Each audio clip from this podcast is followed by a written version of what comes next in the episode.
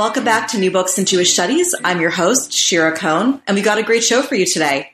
I'm here with Tahneer Oksman, Assistant Professor of Academic Writing and Director of the Writing Program at Marymount Manhattan College, to discuss her new book, How Come Boys Get to Keep Their Noses? Women and Jewish American Identity in Contemporary Graphic Memoirs, published this year by Columbia University Press. Tanir, welcome. Thank you. Thanks for having me. Thank you. Um, let's delve right in. Um, the first question I wanted to ask you about is what is a graphic memoir and how it relates to other genres such as comics or graphic novels? That's a great question. Um, and it's a great opening question, I think, because terminology is really important when it comes to comics. So, comics is the medium. Um, as Scott McCloud, who's a cartoonist and, and a, a comics theorist, famously put it, comics is a form of sequential art. So, it's really looking at images and words together on the page um, when they're put in sequential order. And that's what differentiates a comic from, let's say, a, a single panel cartoon. Um, oftentimes you'll hear words like graphic novel or graphic memoir or graphic narrative applied to comics. Um, comics is the medium. Graphic novel is a term that Will Eisner made famous, um, another cartoonist. And that's a term that's really, um, in his application, it was a term for a book length comics work. Um, and so oftentimes you'll hear that term applied and it sort of obviously it it relates comics to uh, what we're more comfortable with, which are texts. Um, graphic memoir or graphic novel term that many will apply to nonfiction works um, to make sure it's clear that those works are not fictionalized uh, I think oftentimes people are so um, excited to be, you know, reading in this new medium that some of those distinctions are can be lost. So when um, Art Spiegelman's Maus, which is his famous graphic novel about his father's experience as a Holocaust survivor, um, when Maus was put on the New York Times bestseller list, it was originally put on the fiction list. Um, and there was a very famous exchange between Spiegelman, who wrote a letter to the Times, um, and the editors, and eventually they moved it to the nonfiction side of the list. But I think most importantly, um, I, I like to interchange the term comics with graphic narrative or graphic memoir. Um, and I do this throughout my book in part to show that there is a history there. So even though people might associate comics with works that are funny or with works that they're familiar with from childhood, like superhero comics or action comics, um, or even newspaper comics, actually, comics is simply a, a way of telling. So just like um, just as in prose, you can have many different genres encompassed within prose. Within comics, you can have different genres, including biography, um, historiography, memoir, fiction, and all of those categories. And how? What brought you to studying this genre? It was not a direct path. It was a very uh, circuitous route, actually. Um, so I started with an interest in graduate school in memoir and memoir theory. Um, and that is specifically questions about what happens when we construct stories about our lives how do those stories actually help the way that we think about experience life? Um, so that connection between the narrative and the actual lived person. Um, a lot of the authors that I was encountering actually really used the visual in their works, whether by including lots of visual um, terminology or description inside of their prose works, or actually using visual images such as photographs or drawings or cartoons. Um, I think oftentimes I like to think about the comics that I look at, the autobiographical comics that I look at, as um, parts of the family album, the parts that you don't see in the album. So if you think about, don't necessarily have family albums in the same or, but once upon a time when we all had our family albums at home, um, of those happier moments, celebrations, graduations. The moments that aren't in the family album are what's happening underneath the surface, or the unhappier moments, the traumatic moments, um, the moments of grief, you don't typically see a photograph of a divorce in a family album. And so the way that I like to think about the comics that I write about, the autobiography, is that they're sort of um, showing what's hidden in the family album. But of course, a family album in a way because all of these writers are engaging with um, moments from their youth or as you said, this is a really deeply personal experience for the authors that you're discussing. And I'm wondering if you can say a bit more about what this term that you coined, disaffiliation, is and how it appears um, throughout the works that you're looking at.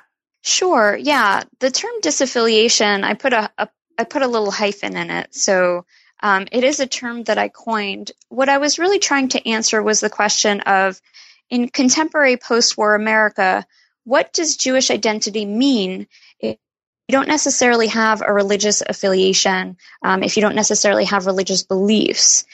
And what I found with many of the authors that I was looking at is that their identification with being Jewish actually started with a disidentification.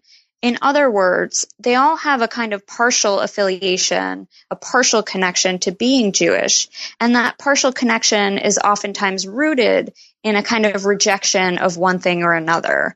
Um, and that thing really is dependent on the particular author. So, for example, Aline Kominsky Crumb, with her work, and the reason I actually called named the book "How Come Boys Get to Keep Their Noses," um, I was looking at a cartoon of hers, a comic of hers, um, called Nose Job, in which she talks about growing up in Long Island in the five towns and feeling this pressure to get a nose job. Um, and at a certain point, she rejects getting a nose job and she feels a certain pride in this rejection. Um, and it's this pride where I really see Jewish identity the most. Um, it's in standing apart from the Jewish community and the pressures of the Jewish community that surrounds her. For lots of the authors I was looking at, the disaffiliation really comes in when they start to feel pressure, whether it's pressure to date Jewish guys and marry Jewish men, um, or it's pressure to um, participate in Jewish holidays or Jewish events, pressure to be thought of in a certain way um, as Jewish, pressure to fit a certain stereotype. So for me, disaffiliation was a way of naming that sort of partial identification that really starts with certain aspects of what um, people think of as being Jewish. So, Tania, when we talk about uh, the different authors that you look at and the ways in which they um, express a form of disaffiliation, I'm wondering how you selected the authors that you did, and also to what extent are they aware of each other? Do the younger authors you look at acknowledge Aline Kominsky Crumb at all? Yeah. Um, so, Aline Kominsky Crumb, she's called herself uh, the great grandmother of uh, com- of autobiographical comics. And I think that's very true for her. Um, lots of the women that I write about, all of them are familiar with her. I think if you're an autobiographical cartoonist, you've read Aline Kominsky Crumb. Um, her comic Goldie, which appeared in 1972, is considered the autobiographical comic um, by an American woman. Uh, all of them were heavily influenced by Aline Kominsky Crumb one way or another. Um, the other influence that she had was she published an anthology. She co-published an anthology with works. So she not only published her own autobiographical comics, but she also um, made famous other women, and she really helped promote other women's works. So I do think um, there's lots of connections there for the younger cartoonists with Aline Kominsky Crumb, and they oftentimes will mention her works in Vanessa Davis has a comic where she brings in Aline Kominsky Crumb as well as um, Aline's husband, Robert Crumb, who's also a famous underground cartoonist. Uh, in terms of how I came up with the authors that I wrote about, I was really interested in finding authors who uh, were grappling in some way with their Jewish identity. So I started with Aline Kominsky Crumb, and she seemed really interesting to me in the way that she wrote about um, the physical aspects and the more stereotypical aspects of being Jewish. But then I was looking at these authors of a more recent generation and seeing that they didn't engage directly with type in the same way as Aline Kominsky Crumb, but they were still clearly grappling with Jewish identity. Um, all of them are invested in being Jewish. Not a single one hides the Jewishness in their works. It's all very apparent, but it's also not not it's clearly not their primary um, goal in writing their works. And that was very interesting to me. It was very intriguing to me um, to think about. The other thing that really links together the people that i write about is the way that they play with genre. So genre to me is so interesting because i come from um, as i said memoir studies and there's so many um, false ideas about what memoir is as a form. So I often hear from um, well, it's a memoir, so the person was just writing from life. It doesn't take a whole lot of skill. And of course, memoirs are constructions. So, you know, if you tell, if you write down what your life is like, very different from what you write tomorrow. And even, of course, you have to choose the topic, you have to choose the moments, you have to put those moments together. You really have to shape it in the same way you would shape any other piece of art or literature. Um, the authors that I ended up looking at, they're all really interested in genre um, and in playing with genre conventions and expectations.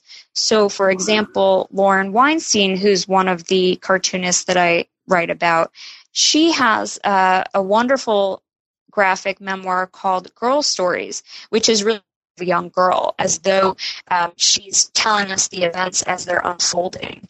And it's this sort of playing with genre that was so interesting and engaging to me.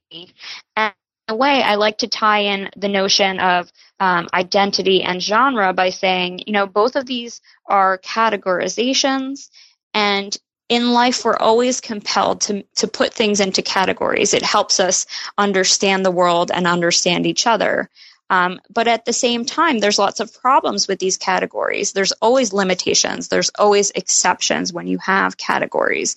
So really for me it was a very natural fit to find authors who were grappling both with identity in their works by playing with genre Great. I would love to delve into this a little bit more and talk about some of the specific um, artists that you look at. I know we've spoken a little bit about um, Aline Kominsky Crumb and to a lesser extent Lauren Weinstein.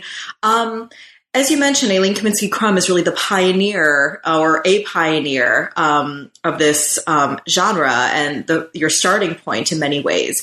So I wonder if you could say a little more about how she envisions um, her disaffiliation with Judaism or being Jewish. Yeah, I think that uh, Aline Kominsky Crumb's stereotypes. And oftentimes this gets her into trouble a little bit. Um, so people will look at her said things like, well, she's a self-hating Jew because she includes these really um, not not pretty images of what it means to be Jewish or what it means to be a Jewish woman. Um, for me, that's what's most exciting and interesting about her work is that she shows us how we all inherit stereotypes. There's really no way around inheriting, for example, the Jewish American princess stereotype if you're born an American woman in post war America.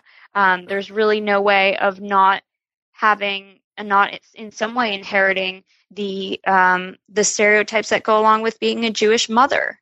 So Aline Kominsky Crumb, in her work, she really grapples with those stereotypes by displaying them. And um, one comic that I write about, in which she draws about her relationship with her mother, she includes this really monstrous image of her mother at the end. Um, and to me, it's so interesting to see because she's not shying away from really dealing with the um, hard facts of what it means to be Jewish what it means to understand your contemporary Jewish identity, which is to say, you know, you take the good with the bad. You recognize that there's a lot of ways in which um, Jewishness has been misconstrued or has been constructed in these really um, problematic and painful ways.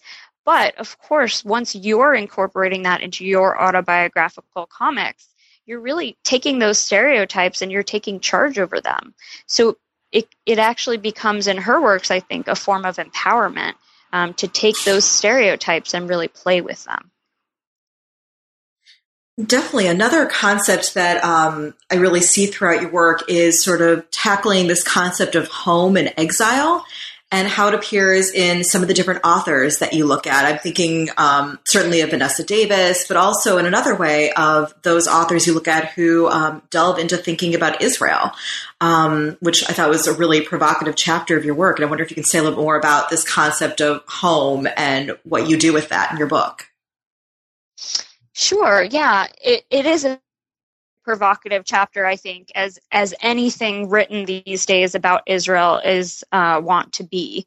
Um, I looked at two works by contemporary American women who were really grappling with their identity in relationship to Israel. Um, and one of the central questions I was starting with was, what does it mean to grow up American? Um, what what does Israel stand for in terms of American identity?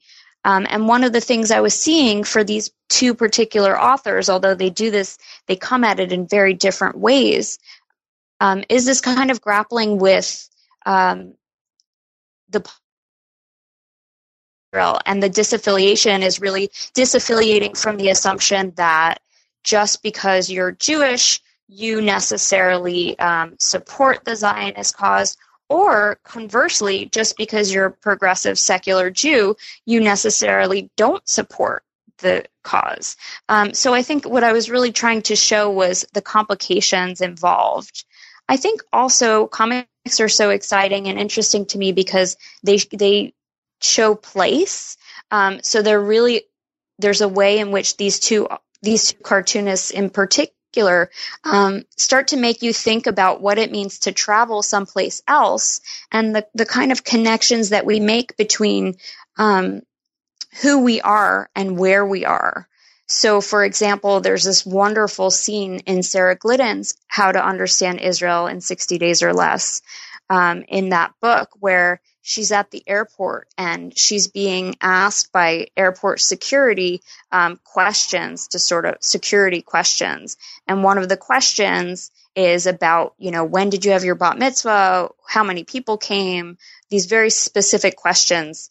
Um, and ostensibly it's to make sure she's, you know, been proper, she's properly Jewish. That makes her more secure. Um, and she incorporates these two images of herself side by side. And one is a airport wearing this kind of green outfit um, that she's been pictured in already. And then there's a kind of flashback to her bat mitzvah, and she's wearing a bat mitzvah dress in a similar shade. And so suddenly you have these two different places and these two different times, but they're really brought together on the page.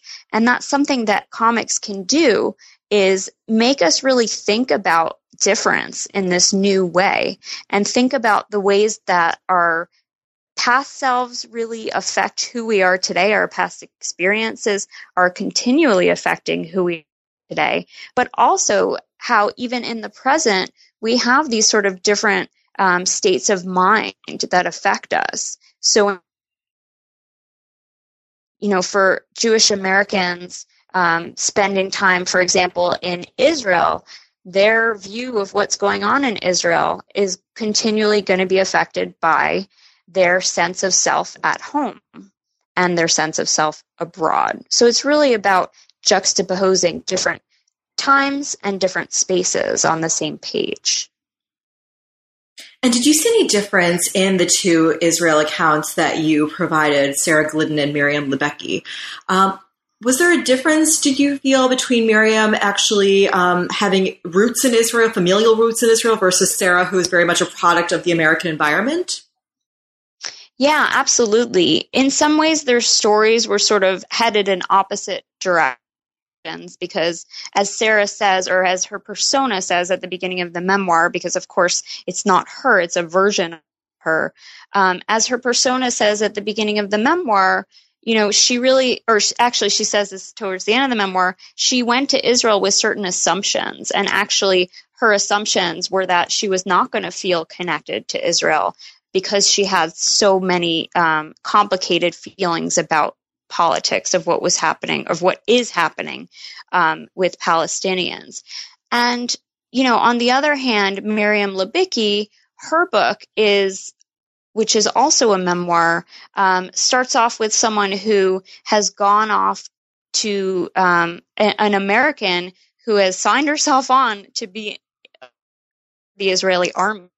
Um, but of course, the more time she spends in the Israeli army, the more she starts to feel herself actually distanced from this place that she obviously thought she was very connected to.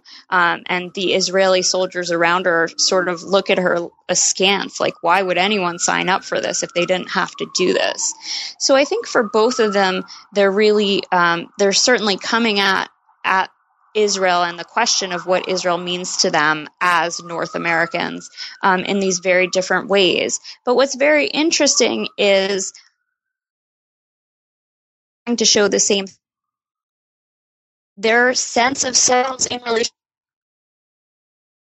um, and it's very difficult for them to sort of concretize uh, the way that they feel, particularly when they're engaged um, when they're, uh, Sarah Glidden, for example, is talking to lots of different Israelis with different backgrounds, and she finds that her mind is continuously being changed by these one-on-one conversations through dialogue. Um, and Miriam Libicki too, you know, in recounting her experiences, and for her, she really focuses on actually um, the sort of the sexual uh, experiences that she has in the Israeli army, but her mind is also continually being shaped by this experience, um, by the different experiences she has, by the individuals that she meets. Think for both of them, they're really invested, um, really resisting a single unified notion of what Israel means to them as North Americans. Yeah, and you go from Israel um, into a conclusion, which um, it's funny. I was always um, taught in graduate school the conclusions are not for introducing new material, but you, in fact, introduce a brand new artist in your conclusion, Liana Finck. And I'm wondering how um, you think that her work, I mean, going from contemporary Israel really into a historical moment, the heart of the Jewish Lower East Side, um, what brought you to using her to really encapsulate your story? Yeah, so I use for the conclusion Liana Finck's A Bintel Brief, which is not technically a memoir, although I, I end up calling it a memoir and arguing for it as a memoir, um, to be read as a memoir. And it's a book where she takes the letters from Bintel Brief, which of course was the advice column um, that ran in the forward from the turn of the century, um, that included immigrants, but also Americans asking an editor for advice about everything from, you know, um, I fell in love with a non Jewish woman. What should I tell my parents?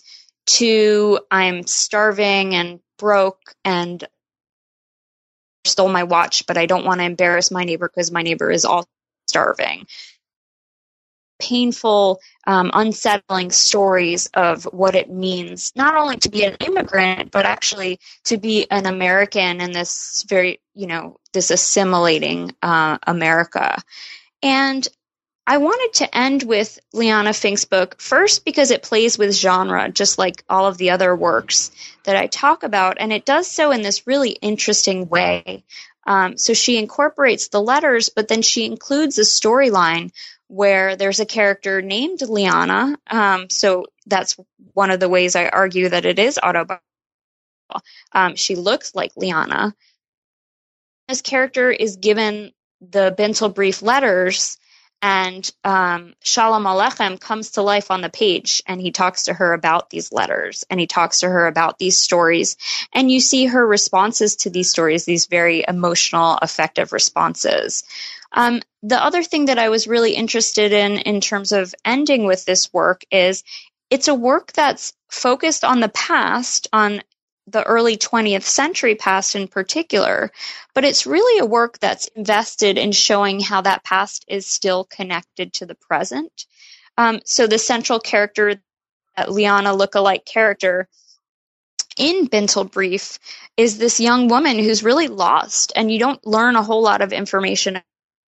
There are these moments where she's engaging with Abraham Cahan, uh, who was the editor of the Forward and ostensibly the person responding to those letters, although he wasn't necessarily named as such. Um, so there are these conversations that she has with this Abraham Cahan come to life first century where she's really grappling with what does jewish identity mean if you again don't have that religious affiliation or that belief and if you don't have that immigrant experience but nevertheless, just by creating this narrative itself, she's showing how she is still connected to those stories in some way. Um, so for me, what was so exciting is that it's a way of looking at history, but really making that history alive in the present. Certainly something that, as you mentioned, really does run throughout your book. Um, we need to wrap up, but first, I really would love to know what are you working on next? Um, so I'm currently starting work on a new book on uh, graphic medicine, which is a whole other whole other category of comics related to illness and disability. Um, and so I'm I'm starting to slowly look at different authors who are grappling with things like um, dealing with agent aging parents, dealing with loss, mourning people, um, it's not necessarily all Jewish authors in this case, although there will be a fair amount of Jewish cartoonists that I'll be looking at. In seeing how do you visualize loss and absence on the page, and what are the ways in which cartoonists can help think in a slightly different way about visualizing loss. Wow, I look forward to hearing how this project develops. Well, Tahneer, thank you so much for being on the show today. And again, the book is by Tahneer Oksman, um, How Boys Get to Keep Their Noses, Women and Jewish American Identity in Contemporary Graphic Novels, published in 2016 by Columbia University Press. Thanks again for listening. We'll see you next time.